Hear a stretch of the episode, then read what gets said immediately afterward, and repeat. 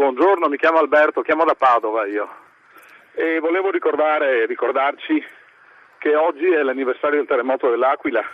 Il terremoto dell'Aquila che ci ha insegnato alcune cose, allora come adesso avevamo un sacco di fanfaroni che ci dicevano che avrebbero sistemato tutto velocemente, che le cose andavano bene, eccetera, eccetera.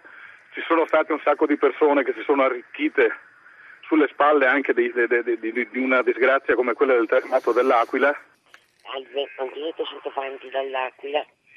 Io sono reduce dalla fiaccolata della memoria e abbiamo accolto anche comitati provenienti da altri eh, centri d'Italia, dal nord a sud, la Thyssen, la Giambilieri, eh, Viareggio, eccetera. E ogni anno ci chiediamo come possano cambiare le cose come si possa lavorare sul fronte della prevenzione e della sicurezza. Allora io le chiedo, ma esiste un'economia che sia un'economia etica? Esiste, è possibile un master plan che non guardi alle grandi opere, ma invece anche alla manutenzione minuta, alla protezione degli argini, alla sicurezza delle scuole? Quale economia è oggi quella che eh, sposta capitali all'estero e invece continua a lasciare morire centinaia di vittime innocenti.